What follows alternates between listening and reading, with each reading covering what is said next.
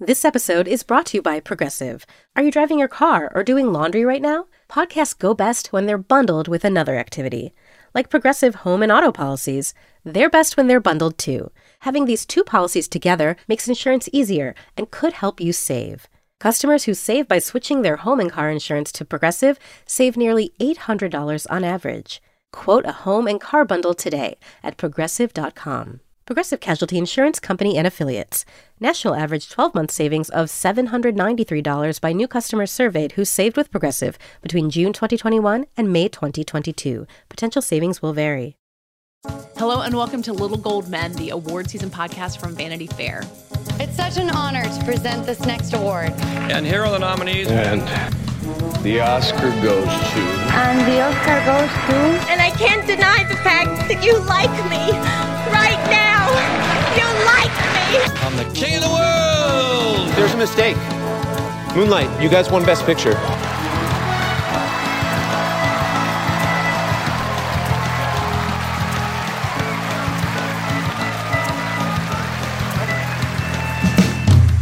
I'm Katie Ritchie, the deputy editor of VanityFair.com, and I'm here with our senior writer, Joanna Robinson. Hi, Katie. And joining us from Los Angeles, our special Hollywood correspondent, Anthony Breznican. Hey, I'm so happy to be on my first Little Gold Men. I was going to say, I can't believe this is the first time we've had you on. It's uh, we've had a great time having you on the Hollywood team, and you got to do the special thing of going to what looks like the most fun actual Oscars event. You went to the Governor's Awards. Yeah, it was a lot of fun. It was a lot of cool people looking great, and uh, kind of a fun, funny evening, plus Yeah. a bunch of legends. Well, we're going to bug Anthony about his experience at the Governor's Awards and then also talk a little bit about Best Director as we kind of make our way through all the Oscar categories and dive deep into them. Uh, and in the back half of the episode, we're going to hear Richard Lawson, who talked to Elisabeth Moss, who gave one of my favorite performances of the year in Her Smell and um, kind of as part of our backdoor efforts to run a campaign without anyone paying us. Uh, we brought her back into the studio to talk about that movie and hopefully get more people to catch up on it. Um, but first, Anthony, you went to the Governor's Awards. Was this your first time going to this event? no, no, uh, first time in a couple of years, but uh, I, I've been a, a few times in the past. Um, you know, and uh, uh, Roger Corman got his, and uh, uh, Eli Wallach. They're they're not that old. It's not like a super storied tradition. Uh, I'd have to look up the exact number, but when they stopped presenting the awards during the Oscar telecast, they created this special, you know, ball that takes place kind of at the beginning of Oscar season. but it kind of handily works as a campaign stop. So it's like, you know, we don't get to see the governors or the people give these speeches on television anymore. But if you want an Oscar, you get to go to this room where all the Oscar voters are going to be and rub elbows for one night. Yeah, you know, you can you buy your tickets. You get the studios buy tickets and buy tables, and then they bring the people that they hope will be, um, you know, in the audience or uh, among the nominees on Oscar night. So, having read your piece that you wrote for us, it almost seems more useful to talk about the Oscar hopefuls who weren't there. Like, I don't think Brad Pitt was there. Um, I don't think Joaquin Phoenix was there, but like every Best Actress contender I could think of was there. It was a pretty impressive turnout. It really was. Um, yeah, I was trying to do that too. It's very hard when there aren't actual like there haven't been any awards given out to anyone yet to say who's like not there, but because you're still trying to figure out who's who's in the class, you know, who's who are among the competitors. Uh, but there were, I mean, there was just about every every film was certainly represented, and you never know, you never know like what whether somebody's away or shooting or you know just couldn't make it back. But everybody who really thinks they have a shot was there. Yeah. uh, it was kind of cool. Like you know, Eddie Murphy is. I thought I thought he was amazing in Dolomite is my name, and um, he was sitting there, and uh, you know across the table is like because it's the Netflix table, right? It's uh, it's a couple. Were the of were those popes? Were the popes there? I didn't see the popes. I didn't see the two popes. I think Jonathan Pryce is still on Broadway, um, which is making his his two pope schedule trickier. And then I just I just need to have a pope check in for you, Katie. I know Um, I'm always worried about those popes. But like the- Harvey Keitel was across the way, and he's not. He's not oh, necessarily Irishman like in the running. folks. Yeah, Irishman yeah. folks, yeah. So um, and you Adam know, Driver so and you've Scarlett got- Johansson were both there. Yeah, Adam Driver was sitting right behind Eddie Murphy, so it's like kind of weird. They're like the two, the, the, those two guys and Joaquin are kind of like considered the acting frontrunners, wouldn't you say?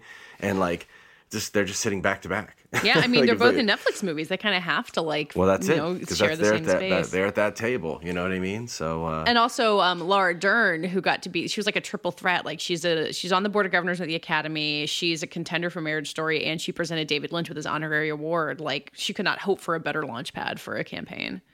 Yeah, exactly. I mean, she's uh, so she's up for supporting actress as Nora, that gives this amazing speech about mothers and fathers in Marriage Story, and like, but also like this is the thing is like, you would not give a lifetime achievement award to David Lynch without having her be a part of it, right? Yeah. If she was available, so was, that felt very organic to me. Like choosing Christian Bale to give the award to Wes Studi, like like okay, they were in Hostiles together.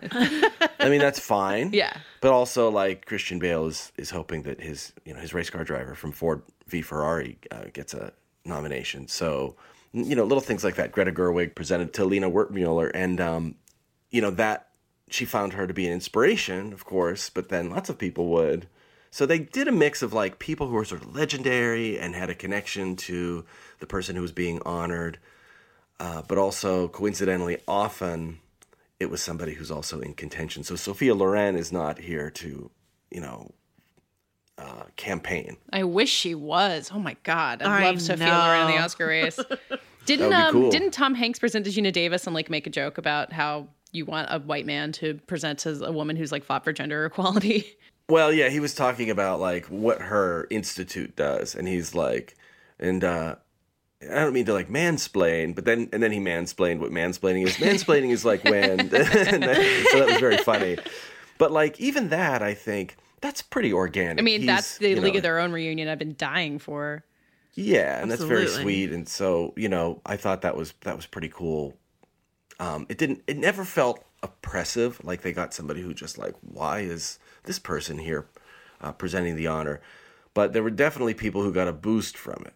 You know what I'm saying? Like uh, in in the Lina Wertmuller video, they had uh, uh, Quentin Tarantino was featured among like maybe five filmmakers who were talking about her. So bully for him, you know.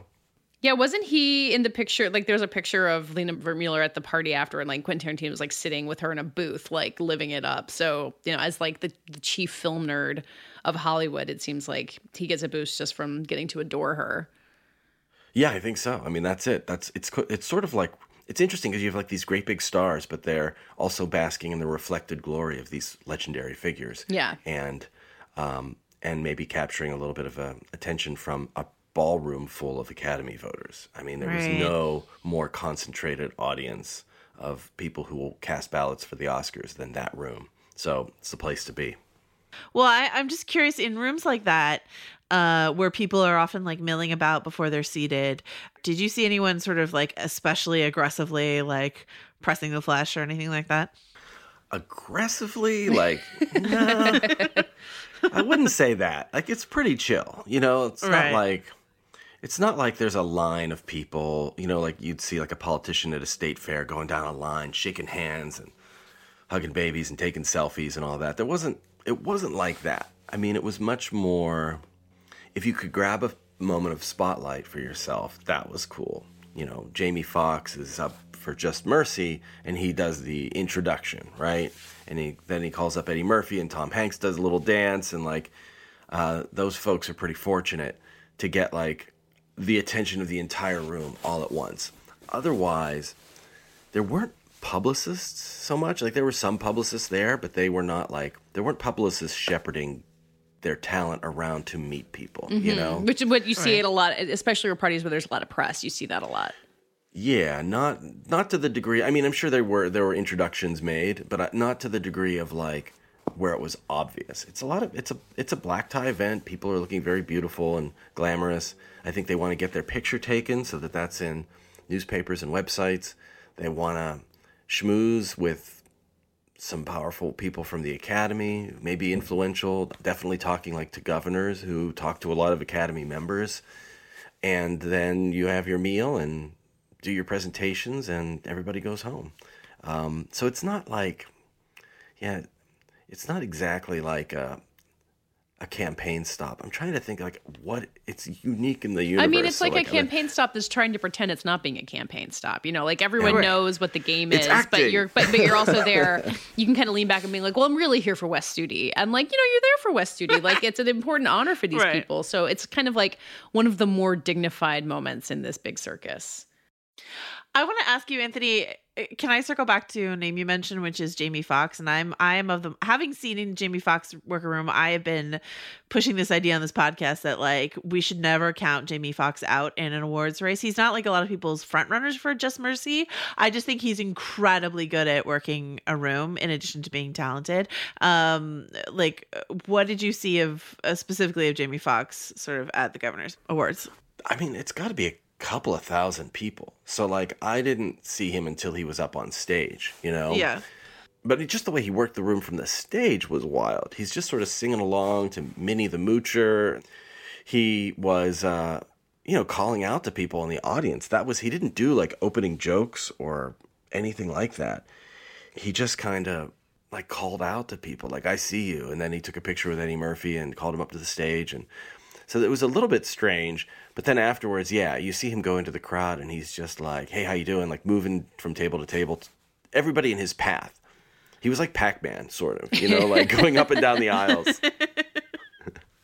you know, got to cover every cover every angle or every every path, and um, but uh, but but that's how a lot of people were, you know. But once the show starts, it'd be kind of rude to be standing up and glad handing, so there wasn't Right. a lot of that. I feel like you always hear stories from this room about like not necessarily who was moving around the room the most, but who everyone was centering around. Like if you're at a party where there's like one big celebrity, like you feel the the gravitational pulse of the room move toward that person. Was there a person like that in this room full of stars?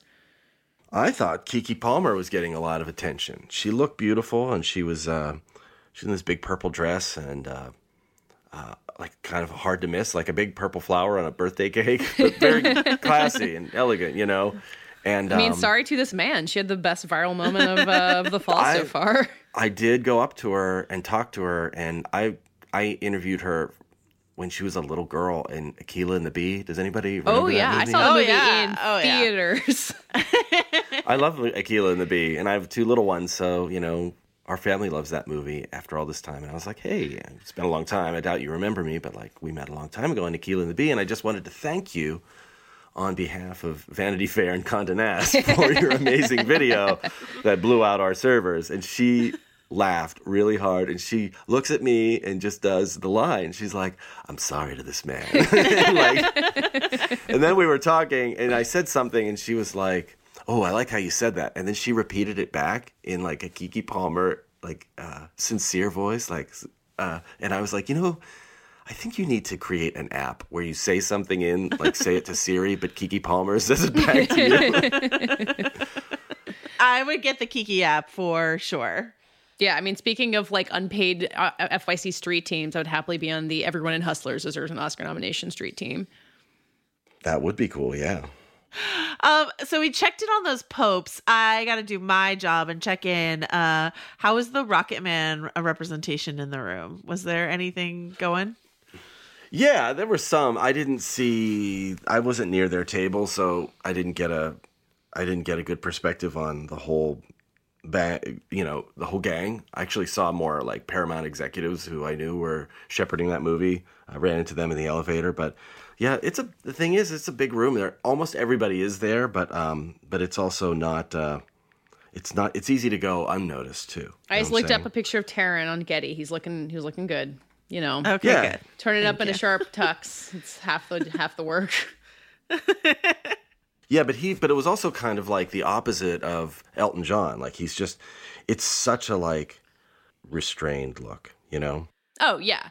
Well, the uh, I- I've been noticing how like this big satin puffy sleeves are like apparently the the red carpet fashion trend that's going to be dominating this year. So you talk about Keke Palmer looking like a birthday cake. I feel like there's going to be a lot more of that to come. So prepare to make your own elbow room, Anthony. There's going to be a lot of uh, these big parties ahead. I'll try to fit in. Hi, I'm Jeremy Larson, the reviews director of Pitchfork, and this podcast is supported by Pitchfork Music Festival. Pitchfork Music Festival will take place July 19th through the 21st at Union Park in Chicago, Illinois. This year's lineup features Jamie XX, Alanis Morissette, Black Pumas, Carly Rae Jepsen, Brittany Howard, Jai Paul, Muna, Jessie Ware, 100 gecs, and many more. The festival also features diverse vendors as well as a specialty record, poster, and craft fairs, and works to support local businesses while promoting the Chicago arts and food communities as a whole. For more information on tickets and lineup, visit pitchforkmusicfestival.com.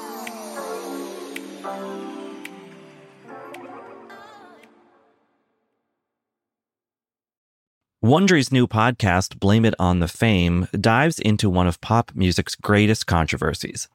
Milli Vanilli set the world on fire, but when their adoring fans learned about the infamous lip syncing, their downfall was swift and brutal. With exclusive interviews from frontman Fab Morvan and his producers Frank Farian and Ingrid Segieth, this podcast takes a fresh look at the exploitation of two young black artists.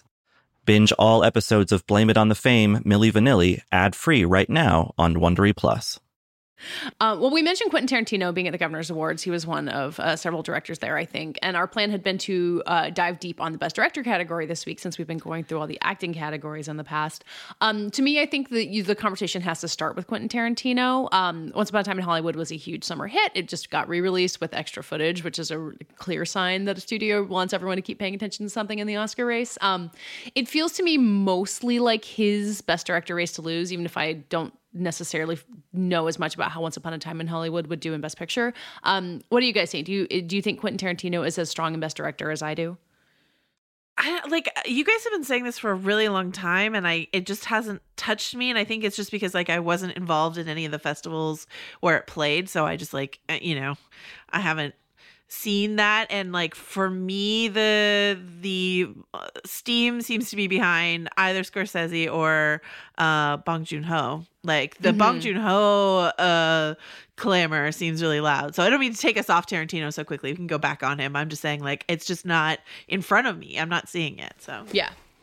I think the Bong Joon Ho analysis is really smart, Joanna, and um, the director's branch especially loves to choose people who aren't like sort of obvious or mainstream, you know, and not that he's not mainstream and popular, but you know, like um, uh, rather than just choosing the juggernauts, they sometimes choose the people that might seem unlikely in some way, you know, and having having him in there certainly would be within uh, the tradition they've established in recent years. But they also, I do think, directors love Once Upon a Time in Hollywood, and the Hollywood people love that movie. It's uh, as people who think they're being clever love to say a movie movie, but like it's, It is uh, a movie movie. it is a movie but I mean, movie. like, I just think like I've been on film sets over the past couple of months since that came out, and like the whole crew goes to see the film because they see their own work back there. You know, like they see it on screen, and um, you can't really understate that. It would be like if somebody made a Vanity Fair movie, and we were all just like, oh, obsessively watching it to see, like, you know, uh, how much it it corresponds to what we do, and how much of it is a fantasy, and um, you know it's got actual like makeup and hair people in it playing makeup and hair people on sets. So uh, it, it ticks a lot of boxes. Like it's like genetically engineered for academy consumption. So uh, he's absolutely getting nominated and i kind of feel like he he is the front runner uh, I also feel like he's the most likely to say something that makes himself not the front runner. So, um, Todd Phillips is still technically in there, so don't don't count him Oh out. yeah, yeah, yeah, yeah, yeah. But I mean, yeah, he's I, yeah, that's true. Uh, but in terms of like a definite nominee, Yeah. um, Todd Todd's the most likely to talk himself out of a nomination. But T- Tarantino is is, uh, is absolutely getting a And nomination. it, it sounds kind of like reductive to say, but Tarantino has not won Best Director. And especially when you Mhm. start talking about him and Scorsese, who I think are a solid two. Like, I think the, the Bong Joon Ho buzz is really significant, and it, it would be crazy for him not to get a nomination at this point. Um, but when you have like Scorsese, who has won once, who's had this kind of incredible late career, who's I think The Irishman's impact hasn't really yet been seen yet. Uh, and then Tarantino, who's made maybe not the best movie of his, of his career, but definitely one of them. Um, it, it just seems like if you think Quentin Tarantino deserves a Best Director Oscar, this is a great opportunity to do it. Okay, you've convinced me, Anthony, like in the way that the uh, East Coast elites of Mike and Richard and Katie uh, never have. Uh, that this, yeah, welcome to our East it. Coast West Coast rivalry, Anthony. that this is a that this is yeah this is the movie movie and i would be foolish to ignore it. Like this is the lesson we learned from shape of water. Like we were told by Mm. our folks in la that that la was just eating up shape of water because it was kind of about movies uh and we should not ignore that. And this is about not just about movies but about the uh, the art and like not just art but like just work of making movies. Uh, so okay, I'm I'm convinced. You convinced me, Anthony. Um, Once upon a time in Hollywood, it's gonna sweep.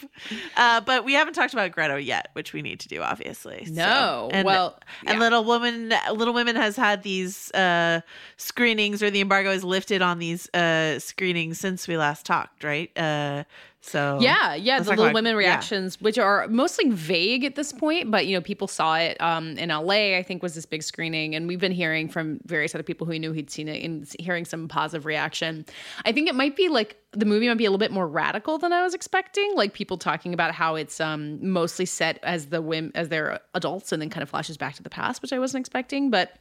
I don't know. I mean, the Greta Hive on this podcast is pretty strong. Like, I would still. I, I, it's hard for me to imagine that she's not going to be a strong contender if we wind up with an all male best director lineup after the year of Hustlers and Beautiful Day in the Neighborhood and Little Women. That will be stupid. And The Farewell. Sorry, one more. Anthony, do you have any? Uh, have what have you heard about Little Women on the Ground in Los Angeles? people like it. It's a weird thing because people can really, really like something, and it's not like it's not freaking them out. You know what I mean? It's not Yeah. making them go, "That's amazing and groundbreaking," or or aud- it's not audacious. Let's put it that way. Not like the way people have been reacting to Parasite. Yes, Parasite has like, what the? Oh my god! Like I can't believe it. Oh, you have to see it. Mm-hmm. Right, You know? right. Um, Irishman has a lot of that too. Once Upon a Time had that over the summer. Oh my God, you had to see it. You have to see it again, and you have to see it again and again. It's but it sounds like a bummer. Like, well, why can't you just say that was really good and I I loved it. It made me feel ha- happy and it's it's not it's not a bad reaction. It could use a little more rocket fuel, maybe. Mm, you know yeah, yeah, yeah.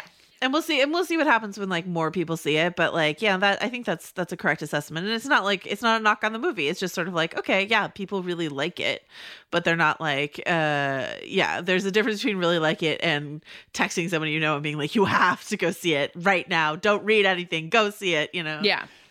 here's where I think it'll take off is if the box office is huge for it, which I think is has a really strong potential. Um, then it'll be like, whoa, you you gotta see it, or you gotta see Little Women. Like, Yeah. yo, bro, you gotta see Little Women. It'd be Get your bro get together. Forget cats, bro.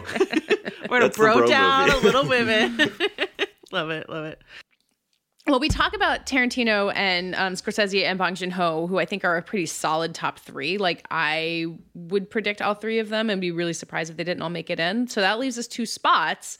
We're not totally sure how Little Women's going to land. Who else do you think is in there? Should we talk about Taika? Like, Yeah, know, let's talk about let's talk about Jojo Rabbit. It's uh, can, you know, continuing to do pretty well in limited release out there. Yeah. I think I would not count it out. It it got a divisive reaction among critics, but so did Inglourious Basterds, Mm. and um, So did Green Book. and so did Green Book. JoJo doesn't have the same problems that Green Book. No, no, no, no. I think I No, think no, it's a no. pretty different movie. And you know, there are the people who are like, "Oh, can you have a comedic mixed comedy and drama and the Holocaust and Nazism?"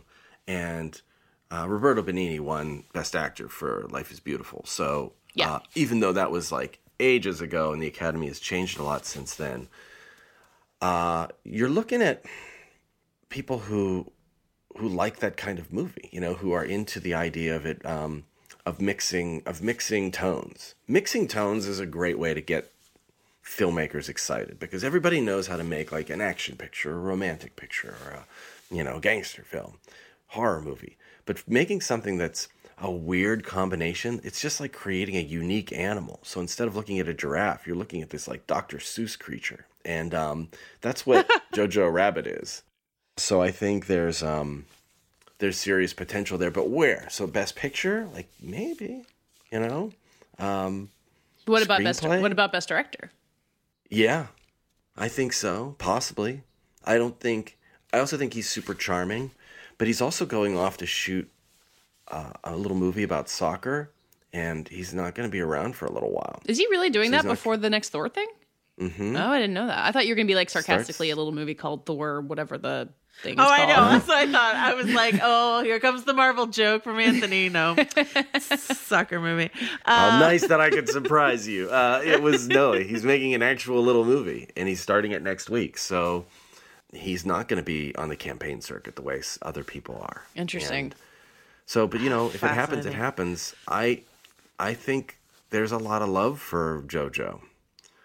Um, there's also a lot of uncertainty, like should I love JoJo? and um, right, right. But also, so we know that Academy lot of- voters don't like being told by snobby critics, like, you're not allowed to like this. It's not good. So, uh, you know, Yes. uh, probably plenty of uh, spiteful, like, no, I am going to like this movie that made me laugh, which I think is fine. Absolutely. I think it's int- I think it's interesting to contemplate Noah Baumbach and Greta Gerwig, who we think of as like screenwriter directors, right? You know what I mean? And so like I could easily see Noah and Greta in screenplay and not in director, but I could I would also uh, I mean, sight unseen for Little Women, happily see them both in the director category. Um, and uh, as we've talked about, this is like Mike Hogan's favorite juicy award season um, matchup, which is you know the real life couple, uh, Although both it's in the race. I, I'm trying to think about because like I like Marriage Story so much. I like Greta Gerwig's work so much. I want to see them both rewarded. But like the appeal of them nominated against each other, it just pales in comparison to Kathryn Bigelow beating her ex James Cameron. like there's something about So that setting the gold Ugh. Standard for romantic relationships squaring off against each other at the Oscars. I don't know why. Um, Plus, Greta and Noah like very stubbornly refuse to play this game with us, and they're just like, we are collaborative partners, and we both worked on both movies. yeah, Uh, like Laura shut Dern- up and chill out, everybody. yeah, Laura Dern backed that up in her interview with us. You know, like that she's just like, yeah, it, like you know, Greta was working on Marriage Story, and Noah was working on Little Women, and it was all just like one big happy family. And I was like, oh, okay, fine. Mike Hogan wanted a SmackDown, but that's fine. Um, and then uh, and then Pedro Almodovar. Uh, I don't think we've talked about yet, but Yeah. um, I would love to see Pedro like Greta and and Bong Joon Ho like all in there among the white dudes just to Yeah. That'd they're all great. inc- incredibly worthy and uh you know let's just mix it up more and more folks you know? Well, um, Mark Harris has a piece going up on VF.com this week, kind of talking about how Bong Joon Ho's nomination, as I was saying, it kind of feels like a given at this point. But if you see Pedro Almodovar also get a nomination, you get an evidence that the Academy really is more international in this way. Like last year, you had Paweł Pawlikowski and Alfonso Cuarón nominated. So if that continues, like this idea that international directors really can break through in the Best Director category, it'd be it'd be a, a nice. Uh, glimpse of what the academy is going to be in the future is what mark's argument was is it true that the director's branch is just has more voters in there that um is it just like a have their eye on uh, international cinema or they just have more representation inside the director's branch I think there are more international directors in the direct international members of Yeah, the directors sure. and the directors branch is really small too, so that can like that can change the weight. Um, uh, sorry, Mark has Mark has a Mark has a stat in his piece. He says uh, the Academy has invited 33 new members to the directors branch since last year, and a fewer than a quarter of those are American. So that that can tell you how much this skews international. Well, you get you get you just get a smaller group, and you're going to get more niche choices. Although niche choices sounds like, uh, again, it sounds dismissive, like the Little Women thing. I, I hesitate saying like, oh, there's not enthusiasm for Little Women because I, it makes it sound like a, a, a negative. Like I just think I think I will say I think enthusiasm for Little Women is growing at this point. It's not the film that anybody, uh, although the screenings were packed, like uh, it's not a film that uh, maybe has the mystery around it because people know this age old story, but it um, it definitely has a lot of passion and excitement going going forward. That's growing. It's true. Katie and I are in a little echo chamber where we're like, I will, we will fly to go see a screening of Little Women. uh, we are dying to see that movie, but I get, I get that we're not everyone. Um, but you know what's, uh, what's interesting about what you mentioned, Anthony, reminds me of something we talk about sometimes, which is like there are films that can come out of a film festival with enough critical buzz and film festival buzz that like that that they can ride all the way to the ceremony. And then there's some films where you really do need that boost from a wide release. Like if everyone's talking about something, uh, that can push it over the edge. You know what I mean? Such so that's as you know, Joker. Such as the Joker. Well, but aren't we like Absolutely. reluctantly talking about that, and then aren't we like done talking about it now? Are we still talking about the Joker? I We think we're be. still talking about Joker, unfortunately. I mean, like All I, right. I was kind of talking about Todd Phillips earlier. Like, I'm not sure that it's a contender in Best Director uh, as we're talking about, but I do feel like Joker's hugeness and like you know the actory actorness of Joaquin Phoenix's performance. I don't think they're going away. Yeah, no, I mean like nominations. Yeah, feel inevitable. I mean, especially for Joaquin. But but if Joaquin decides, I mean, it's interesting to me that Brad Pitt wasn't there at, to circle all the way back to Anthony's report because I like I said the other day I didn't think Brad Pitt was like playing the game, and you were like, I think he absolutely is, and so I'm just this is a data point, right? I know. Brad well, Pitt because did he not said go to the Governor's Awards. He said in a New York Times profile he wasn't going to be campaigning. So it's like, okay, you you are you're campaigning as you s- say these words. Um, but it does seem like that might be he might leave it alone for a while. He's pulling a little bit of a George C. Scott, right? Although I think George C. Scott was sincere when he said he didn't want to be part of a quote meat parade, and uh, I always loved that about him, man. That was I think that's that's intense. That's that's sincere. But but I think Brad Pitt is like he's going to be the one that I think he's playing the game of you have to look a little harder to find me and create a little more anticipation and excitement around him. Yeah, The and because you he's Brad to Pitt, he can it, get away with it. the more you seem to want it, the more a turnoff it is. It's just like I don't know. It's I guess like relationships or meeting people. You know, you have some friend who comes on really strong, wants to be your best pal or wants to date you or something. Like, you know, step off. Uh, remember when I think it was the Aviator when. Uh, uh, you know, beloved Hollywood figure Harvey Weinstein was pushing so hard for, uh, like writing, having people say like M- Martin Scorsese deserves this Oscar for Raging Bull, deserves this Oscar for you know Mean Streets, and and um, people were like, that's not how this works, and then it was just like, ugh, too much, too much in our face, and that's not the year he won. Yeah, I mean, you can imagine if it starts looking like someone else is a real threat and supporting actor, Brad Pitt, like stepping on the gas a little bit. But jo- Hey guys, yeah, hey, here I am. yeah, but Joanna, I think uh, to to apologize for my previous remarks, I do like. I think Brad Pitt is playing a different game, but is is is kind of sitting out the the meat parade part of it. So you were right. About I'm just that. gonna keep my no. I mean, I don't need to be like told ya, but uh, I just want to keep my I'll give my credit in due time. Don't worry. I just keep my eye on the on the Brad Pitt game. I'm interested. I'm always interested. Like if you can win an Oscar without playing the game in a like really aggressive way, that's fascinating. And like there are certain performers who could do that and they are performers who have put in the work for a long time and that's Brad Pitt not just with his acting but with his producing work you know what I mean so like he's a figure who maybe doesn't have to do that and I would be you know if he wins anyway that's interesting to me so Yeah, I'm trying to. I want to like look back at recent history and see who I because like there definitely have been people who have won without playing the game. It's usually like such a big, undeniable performance that you kind of have to give it to. Like like Mark Rylance, I remember was really hard to pin down that entire year, and then Sylvester Stallone was playing the game really hard and wound up losing in the end. So that's like maybe one example of someone who pulled it off. Um, Yeah. but like in Best Actor, like you know Rami Malek, Eddie Redmayne, like even Leonardo DiCaprio, like they were everywhere. Like they they played hard, so it can go either way. The Run Through with Vogue is where you'll meet all the most exciting people in fashion and culture. I am Fran Lebowitz, um, who should be the mayor of New York. We all support yeah, that. we support that. Very nice. Nikki. Yes. It's been really great being in this beautiful pink room. All right, Usher, can you hear us? I can hear you. All right. Can you hear me? We can. We can. All right, here we are. On the podcast, you'll learn how Vogue really works. Sometimes we'll come in for a second or even third run through until we are AWOC. Can you tell us what AWOC means? It means um AWOK, Anna Wintour okay. I'm Chioma Nnadi. And I'm Chloe Malle. And we're the hosts of The Run Through with Vogue, where fashion and culture collide. Join us. It's a walk. Listen and subscribe wherever you get your podcasts. Um, can we talk about 1917 for a little bit to get back to director? Yes. Uh, Anthony, I've been kind of turning to you as our 1917 expert because you did talk to Sam Mendes, even though you haven't seen the movie, and uh, I don't think anybody has, as far as I know. Um, no one has. I'm gonna see it a little bit early because I'm moderating one of the uh, first screenings of it. Oh, when's uh, that? which will be, uh, um, it'll be the weekend right after Thanksgiving. Oh, wow. So they're really holding it to the last possible moment.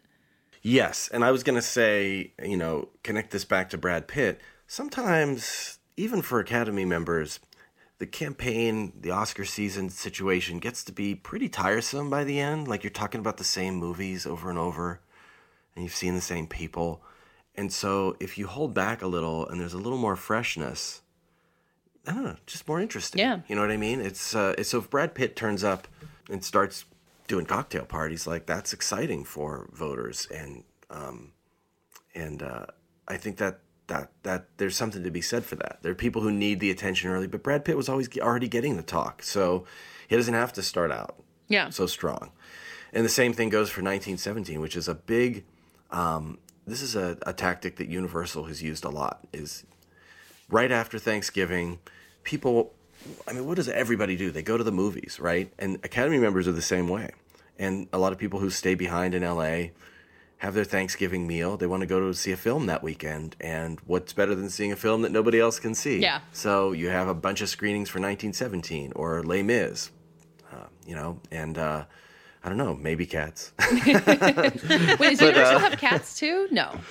Do they? Yeah. Oh my! So the Universal has 1917 and Cats coming out in December. yeah. Wow, Yeah, it's gonna be busy. They're gonna be competing against each other, and uh, yeah. So uh, it's um, 1917 is going to have a big uh, reveal right after that, and uh, this is what I mean by like there's that natural curiosity, like okay, how are they going to pull off this single shot movie or what appears to be a single shot movie?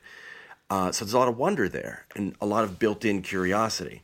So it'll have that going for it. Then it has to pay it off. But uh, definitely is something that people are like, uh, okay, how- how'd you pull this off? How'd you do it? Yeah. I mean, in terms of like Oscars, or like trying to figure out how Sam Mendes fits into this. Like he's kind of had it. He get his time in the James Bond gulag. It feels like he's back in some way. the best director category really likes a, a technical accomplishment. Um, so that feels like it gives him an edge there. Roger Deakins too, like getting Mhm. the uh, um, the cinematography involved in creating these seamless sequences is uh, is going to be a real. Well, I mean, it all depends on how it works, right? If it's believable and surprising, then it's going to blow people. Yeah, I mean, it's the kind of thing I feel like Bombshell, when it debuted a couple weeks ago, everyone is really curious about how they're going to pull this off. So, like you're saying, Anthony, everyone's going to go check it out after Thanksgiving. And there's risk here too. It's not guaranteed. Just because you say you're making a single take movie, might be fine, you know. But there are also things involved in cutting and the language of movie making that's uh, exciting and interesting too, and plays in your mind in a compelling way. Uh, Hitchcock felt that Rope was not a successful experiment because he didn't have the mobility of camera movement to get close-ups, to pull back and change lenses and things, you know, Uh, to give you a yeah. different perspective. So it was more like an elegantly filmed play Yeah.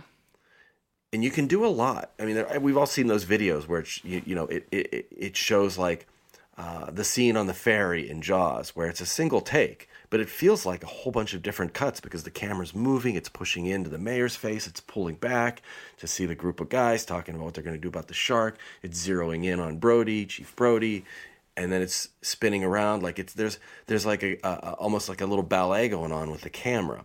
Now the advantage they have is that cameras have never been more compact or movable or portable, so you can have uh, you know somebody hauling a Steadicam on his back chasing after these two soldiers as they book across a battlefield and then like attach him seamlessly to a crane that swoops up and lifts him and swings him up over some trees you know what i mean like that kind of thing was not not as possible in the past just because the cameras were bulkier and and uh, and now they're t- teeny tiny so you can do things that look great on a giant screen but also have the mobility of uh, you know kind of an old camcorder Yeah. Um, do you guys have any final contenders you want to throw out for best director? You mentioned Lulu Wang as like a sort of dark horse, right? Yeah, I mean, I think the farewell, uh, the farewell is my uh, pick for like a, a best picture nomination that maybe will be a little bit of a surprise. I think, she, I think, I think she has a really good shot in screenplay too. But like again, I think that if we have an all male director lineup, it will feel like a shame. Um, so she, Marielle Heller, Greta Gerwig, and um, Lorene Scafaria, I think all deserve to be part of that conversation. Yeah, I agree. Okay. Lulu, no, I think Lulu Wang would be wonderful. I think that movie is very touching and it connects with people. Uh, everybody's had a, a grandmother or some older relative that they love and have to say goodbye to. Like, it's, it's going to connect with folks. Yeah. and They're going to relate to if it. you can't get into the 1917 screening after Thanksgiving, it'd be a great screener to watch uh, with your family Yep. after your Thanksgiving meal. Great suggestion. Yeah. Okay, so now let's uh, go to Richard's conversation with Elisabeth Moss, the star of Her Smell.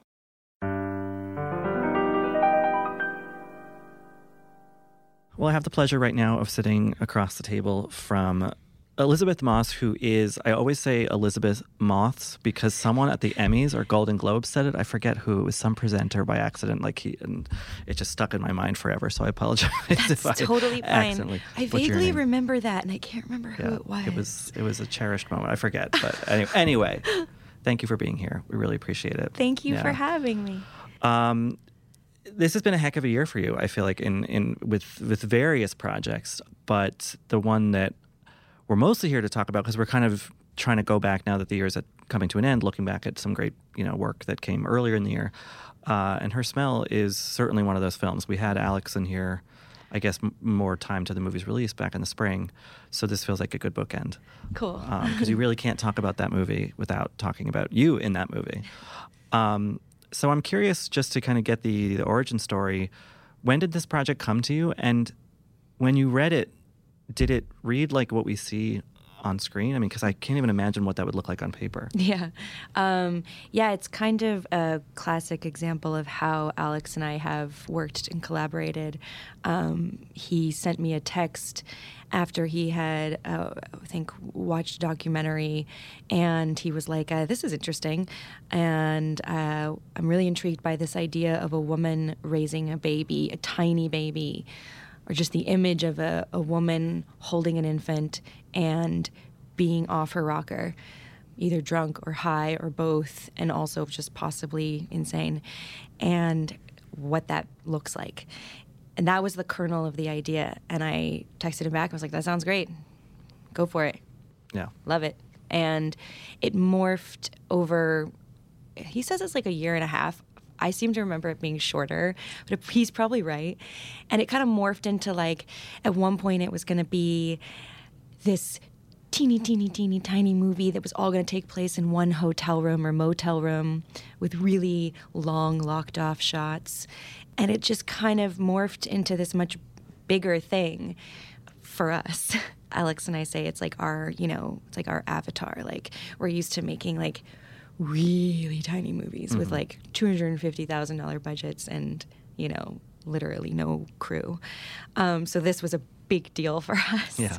this was our big budget film, um, even though it was not big budget at all. and yeah, so I, when I finally got the script, you know, he had warned me. He was like, "It's kind of become this thing. It's bigger. It's there's more characters. There's different acts." And I was like, "Sounds good."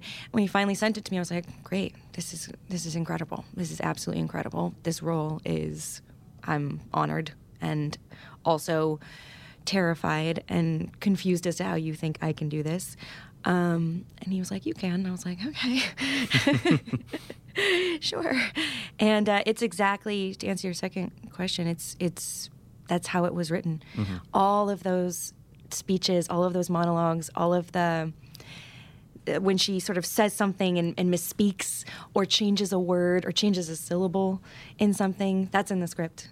Wow. And uh, I've there was ver- barely any improv whatsoever. Um, I can't even think of what it would be, just performance stuff, but nothing that wasn't scripted.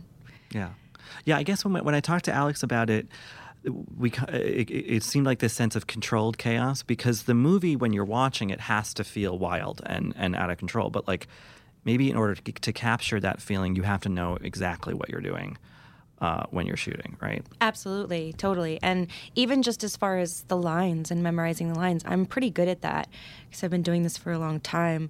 And uh, this was one of the only times I had trouble Yeah. because it was so dense and so specific.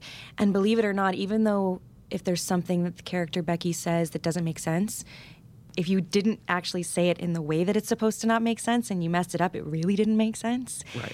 so you had to be weirdly specific about it exactly and like and and yeah it was this controlled chaos and it was you know okay well we want the freedom for Becky to be able to go and jump on that couch and go and be able to run into another room. At the same time, we need to be able to follow it and we need to be able to know what Becky's going to do so that we can get it on camera. Um, so it was, um, it had to feel chaotic, but you're right, it had to be sort of very specifically laid out, which is why we did this rehearsal process thing, which I'm sure Alex told you about. Yeah. How did you feel being at the center of that vortex? I mean, it's a it's a movie that everything kind of leans towards you in it. You know, is that is that kind of the dream for an actor, or is that scary, or what? Yeah. I guess a bit of both. Yeah. I guess a bit of both. Actors are a funny combination of extremely confident and I I think extremely confident and extremely shy. Uh, it's a very strange combination. Um, you have to be sort of really brave to, you know, act like an asshole a lot of the time in front of the camera. At the same time, uh, that is of course scary because you're human. So it was. Um, it was scary for me. I always hesitate to say that because, like, come on, it's acting. It's not that hard or, or scary. But uh, I just felt self conscious at the beginning about whether or not I could play the character and whether or not I could be as big and chaotic and crazy as she needed to be. She didn't work unless you went all the way. It didn't make sense unless you went balls to the wall with it. And I just kind of didn't know if I could do that. You know, it was he had written this huge challenge, and in the beginning, he kind of Alex kept pushing me and pushing pushing me to go further, further, and further, and I was like, okay, go further. Okay, here we go, and faster, faster, faster. That was a thing that often was was said. Um, very old school kind of directing. Just do it faster. you know, I was like, Yeah. okay, I can't breathe, but okay. Yeah. Yeah. Um, I don't want to spoil anything for people listening who haven't seen the movie yet. So go watch the movie, then come back because I wanted to ask you about the ending of the movie because when I when the movie started, I said, okay, this is going to be some descent into hell, and it's going to end, and it's going to be so depressing. And then you don't do that. I mean, the movie finds a grace. It finds, I don't want to say redemption. I don't know that she need. You know, it's it's more of a, a catharsis, I guess. Um, how do you kind of think of Becky's arc and, and, and where she lands at the end? Yeah, it was a big conversation that Alex and I had throughout the process of of developing the script, writing it, casting it, everything. We just kind of kept going back and forth. Should she? Uh, I, don't, don't want to spoil anything for people. It's either. okay. Yeah, it's yeah. okay. We'll, we'll give a fair warning. Yeah. okay. Yeah. Okay. Good. They've, you've gone and watched the movie. Yes. Good job. um, does she relapse or not at the end, basically? Yeah. And uh, we went back and forth on it, and we kind of just landed in this place of it doesn't really matter Mm-hmm. because she's going to. Whether or not it was that day, whether or not it's next week, we wanted to tell a realistic story of an addict. And it takes a lot of time sometimes to finally kind of get to the place you need to get to. It, it doesn't just happen overnight. And a lot of people go back to rehab many, many times and get clean many, many times before it, it really sticks. That's that's just realistic. And so we wanted to just kind of embrace the truth of it in the end. And, you know, I think that she relapses that day um, for whatever reason she needs to in order to get through that. I also think that she's going to get clean again uh, for her daughter, and I think that she's going to eventually be sober. Um, but it might take 10 more times. And so that's kind of my viewpoint of her arc. Of, uh, it just, it doesn't really matter. What matters is that she is on her way and she has realized why she needs to be sober. Yeah. And that's for her child. And that's the only thing that really kind of sticks out for me that's important. Yeah, I mean, I in my own kind of dealing with with loved ones who are in various stages of recovery, the conversation about particularly relapsing and the attendant guilt that comes with that, I think that the kind of more instructive language that people you know use in, in counseling or whatever is you're all putting stuff in the bank. You're putting time in the bank. If you did 30 days and then you have a slip, okay, but you had 30 days, you know. Totally. And uh, once you get sober that first time, at least you have the clarity of knowing what that feels like, you know. Right. Right. Exactly. Exactly. And you know you can do it. Yeah. You know, I can't speak to, you know, personal experience with it, but just from my research and from talking to people, which, you know, I had a couple people who were really open and generous um, and, and honest about their experiences and their recovery. And it was really important to us to Alex and I are both people who don't have experience with this. Mhm. And it was really important for us to be as kind of truthful and honest about that as possible and be respectful about what that process is. That was like, I just was like, I don't want to mess that up. Yeah. No, I mean, for me, it felt. Um, I mean, I haven't been through it myself, but I, you know, I know people who have. It felt. I liked the, the honesty of its ambiguity. I guess Mhm. you know, it's just like you don't know. You know, someone could be sober for ten years, and you know, yeah. It's a reason why it's like called, you know, you're in recovery. It's, it's Right, right. you're not like, yay, all better. Fixed. you Yeah, fixed it. yeah, yeah. Um, yeah, and Alex, you know, one of the original concepts behind the movie and what he wanted to do was he didn't want to tell that story of a person who is, you know, on their rise to fame and then Mhm. falls. He was like, what if we start a movie in the fall with the fall? What if we cut out all the good stuff in the beginning, which is like very Alex Ross Perry? Like, Yeah. let's start like the most like negative point, and we just tell the story of her demise, and what does that look like? And I was like, yeah, that's that's cool. I haven't seen that movie. So you and Alex have done other things before. Um, I'm curious how important to you, like as an actor, as you kind of navigate your career, is that kind of intense collaboration? I mean, because I know some actors they they can just show up. It does. They don't need to know everyone involved. But and others like to work in a more intimate scale. Where where do you think you fall on that kind of?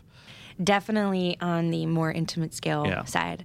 Uh, yeah, I, I I love the idea of an actor or writer, producer, whatever it is, can kind of continually collaborating with the same filmmaker. Um, you know, I'm not as much of a film nerd as Alex is. No one is. He's. I mean, his knowledge. I mean, it's just insane. Yeah. Uh, but I do have some knowledge, and I, you know, I love those collaborations of like, you know, the '60s and '70s of where people just constantly had this stable of actors, and they just made the same, you know, different stories with these same actors and the same crew. I love that. I think that's uh, a much easier way to make a movie if you know everybody. All the, you know, most of the crew on on Her Smell, I'd worked with twice already, Mhm. as well as Alex, maybe three times. You know, so that kind of um, atmosphere, I just actually find really helpful. When you find somebody like Alex, who there's no real reason why him, him and I should be collaborators and have made three films together, but there's something about the movies that he likes to make and the stuff that I like to make and what he's good at and what I'm good at and his weaknesses and my weaknesses that go together. And where he doesn't know something I do and where I don't know something he does. And I don't direct for him, he doesn't act for me. And I don't write, you know, it just is this kind of great understanding. And um, we like doing it. And, and I and I, I hope that we make 10 more movies together. Yeah, you me know? too. Yeah. me too. Um, so just to zoom out a little bit, um, you know, you've done a lot of good stuff in, in recent years, and what I think is especially exciting about that is that you were coming off this huge show, this cultural phenomenon, Mad Men. I would imagine that there was a maybe it was an hour, maybe it was a day, maybe it was a week longer, where you're standing kind of that precipice and you're like, oh my God, is this going to work? Like, uh, am I Peggy forever? You know, how did you kind of manage that transition, I guess? I think by kind of just like ignoring it. Yeah. I think if you think about something like that too much, it could be really terrifying. And I kind of just ignored it um, and didn't worry about it too much. I also felt like, hey, look, if this thing, Mad Men, and if Peggy is something that I'm known the most for for the rest of my life, fantastic. That's way more than a lot of people ever get. Like, what a great thing to be known for. I personally would be bored doing the same thing over and over. I mm-hmm. would like to continue working and acting because I very much enjoy it. I love it very much. So I just kind of kept doing that. And I didn't have a grand plan. I didn't have a design about, well, I'm now going to go do something like this because that's different. I just sort of always, you know, do the things that I think read the best and are the best scripts. And if it's like something I've done before, fine. If it's not great, you know, it's not something that I think about too much. I just kind of follow what whatever my artistic instinct is at the time. You know, with um, with Handmaids, like I had no intention of of getting on another show. I think so soon after Mad Men. I guess it was like a couple years maybe, Mm-hmm. but I also didn't really think that I wouldn't. Yeah. I just thought, well, if something comes along that's worth it and that I can't not do, that's what we're gonna do. And thank I'm so glad I did. Obviously, I love that show. we actually just uh, had Tracy Letts in here uh, earlier in the day, and he He's kind of wonderful. said something similar where he was like, I don't have any plan. I don't know. Yeah. yeah. Yeah. I don't like I and that's great to hear because I'm a big fan of his. So I'm glad he's he's he's working the same angle. um, but yeah, I think that you know if you think too much about it, you'll end up kind of putting yourself in a box that you don't need to be in. Um, I never thought that I would be on West Wing. You know, when I was 17. That was not my plan. And there it was, and it was an incredible experience. I never thought that I'd be on Mad Men for seven years. Like this show about advertising in the 60s, I never thought that was going to be what it was. Yeah.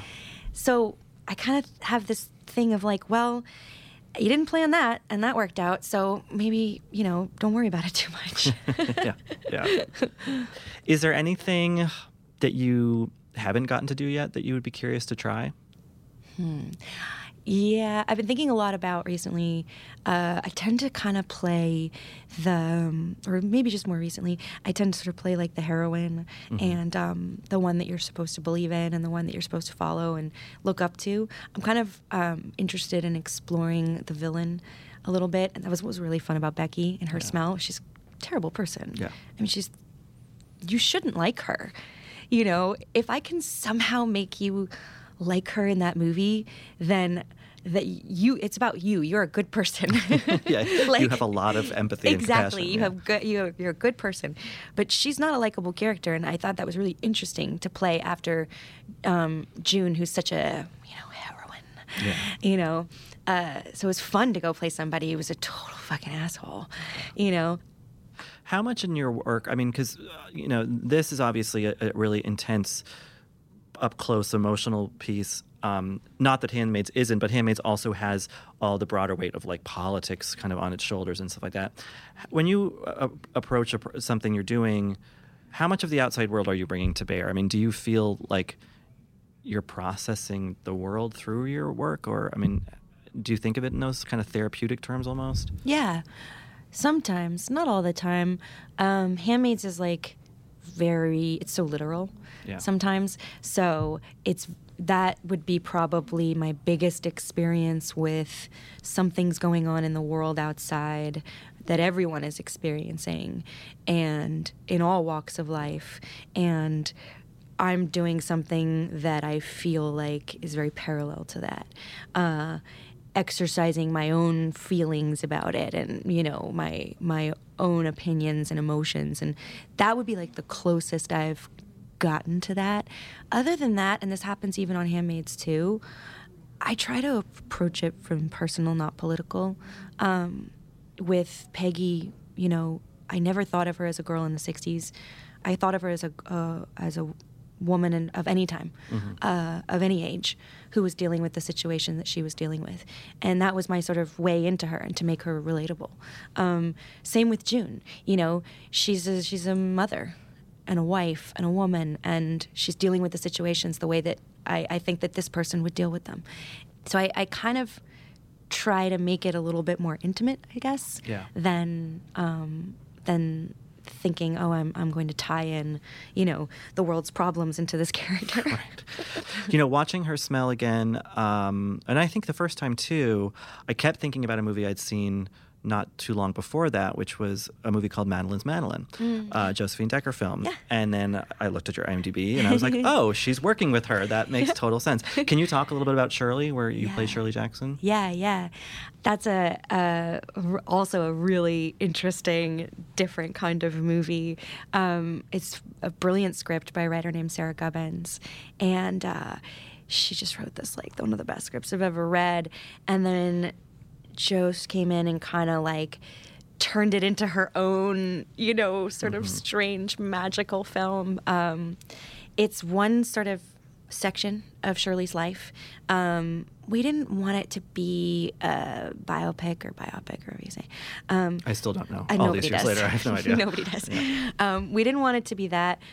There's stuff, you know, that we've kind of fudged and fictionalized um, that isn't exactly accurate. But what we did was try to follow the emotion of it, try to represent who Shirley is, um, and Stanley, her husband, who's played by Michael Stuhlbarg. It's really just as much about him as it is her. And uh, just show this slice of their life, this slice of this marriage and this slice of what it was like to be that writer. She, you know, had a lot going on in her head. Um, she was an addict. Um, she was a very difficult person uh, in a very difficult marriage. Stanley was the same. Um, and she was a very complicated artist. And so, what Sarah did so brilliantly, I think, was just sort of make you feel like what it would have been to be like to be in Shirley's head for a little while. Mm-hmm. Um, and it follows the it, uh, parallel of her writing a, a, book called The Hangsaman, mm-hmm. um, which was after the lottery came out. So she's dealing with a lot of um, the press from that, a lot of blowback from that. Mm-hmm. I also want to ask I don't know how much you can say, but um, you also shot a Wes Anderson movie. Oh, yeah. Yeah. yeah. Uh, what was that experience like? I mean, because his movies are so visually distinctive and, and tonally distinctive does it feel that when you're like actually on the set for one of those things? Yeah, yeah. it was so cool. um, I'm sure I can't talk about the plot and stuff, but I'll just I can talk about my experience. Mm-hmm. Um, I am a huge Wes Anderson fan, as um, so many of us are, and uh, one of my personal dreams to be in a film of his. Um, and I, I don't have a big part or anything, but I did get to work with some cool people and do some cool stuff, and it was so cool because it felt like you were in a Wes Anderson movie. You know, like you're on the set and everything looks like a Wes Anderson film, and and the other actors look like they're in the movie, and and he looks like Wes Anderson looks like Wes Anderson, and and it's um obviously he's such a brilliant writer, and he's so organized, and he's so you know it's all planned out as to what you're going to do. Yet there's this kind of great freedom to do whatever you want and be funny or not funny and make it your own. And he um, he's one of those directors who quite you know smartly hires good people mm-hmm. and expects them to do a good job. And um, it was a very it was a very small experience, but it was a very cool experience. It felt like being a weird dream where you're dropped into a Wes Anderson movie. Right. It's very cool. yeah. well, I hope you get to have many more experiences like that. But in the meantime, I would urge anyone listening to seek out her smell. It's like I it's long enough ago that I can say I walked out of it and I texted the publicist and I said, "That's a masterpiece." like I was like so taken by it because again, wow. I was sort of thinking it was going to be one thing and then it's something very different. So thank you. Yeah, I yeah, really appreciate yeah. that, and thank you for your support of it. As you know, like small films like that, anyone seeing them and saying something nice about them means a lot to us. yeah, I mean, I think sometimes that's like the one good thing that people on my side of things can do these days. It's just like totally. forget about that. Everyone's going to go see Avengers, but like maybe also this. Yeah, yeah, yeah. Balance it out. Yeah, exactly. Uh, well, Elisabeth, thank you so much. Thank you. Yeah. Thank you for having me. Mm-hmm. Okay, that does it for this week's episode. Uh, next week, hopefully, we'll have both Mike and Richard back to continue the conversation. And obviously, we'll have Anthony back on again very soon. In the meantime, you can find us at vanityfair.com writing about all this stuff, including Anthony's great write up of the Governor's Awards. Uh, you can find us on Twitter at Little Gold Men, and we're on our own. I'm at Katie Rich, Joanna. I'm at Joe Wrote This. And Anthony. I'm at Breznican. Easy uh, to find. Which you, you should be able to that just spell it how it sounds. this episode was edited and produced by Brett Fuchs. And the award for the most accurate description of where we sent Richard and Mike goes to Katie Rich. The James Bond Gulag.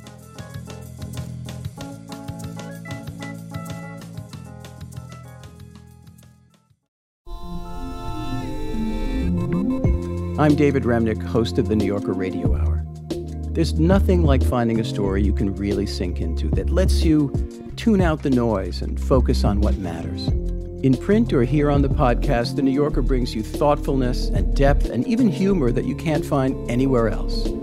So please join me every week for the New Yorker Radio Hour, wherever you listen to podcasts.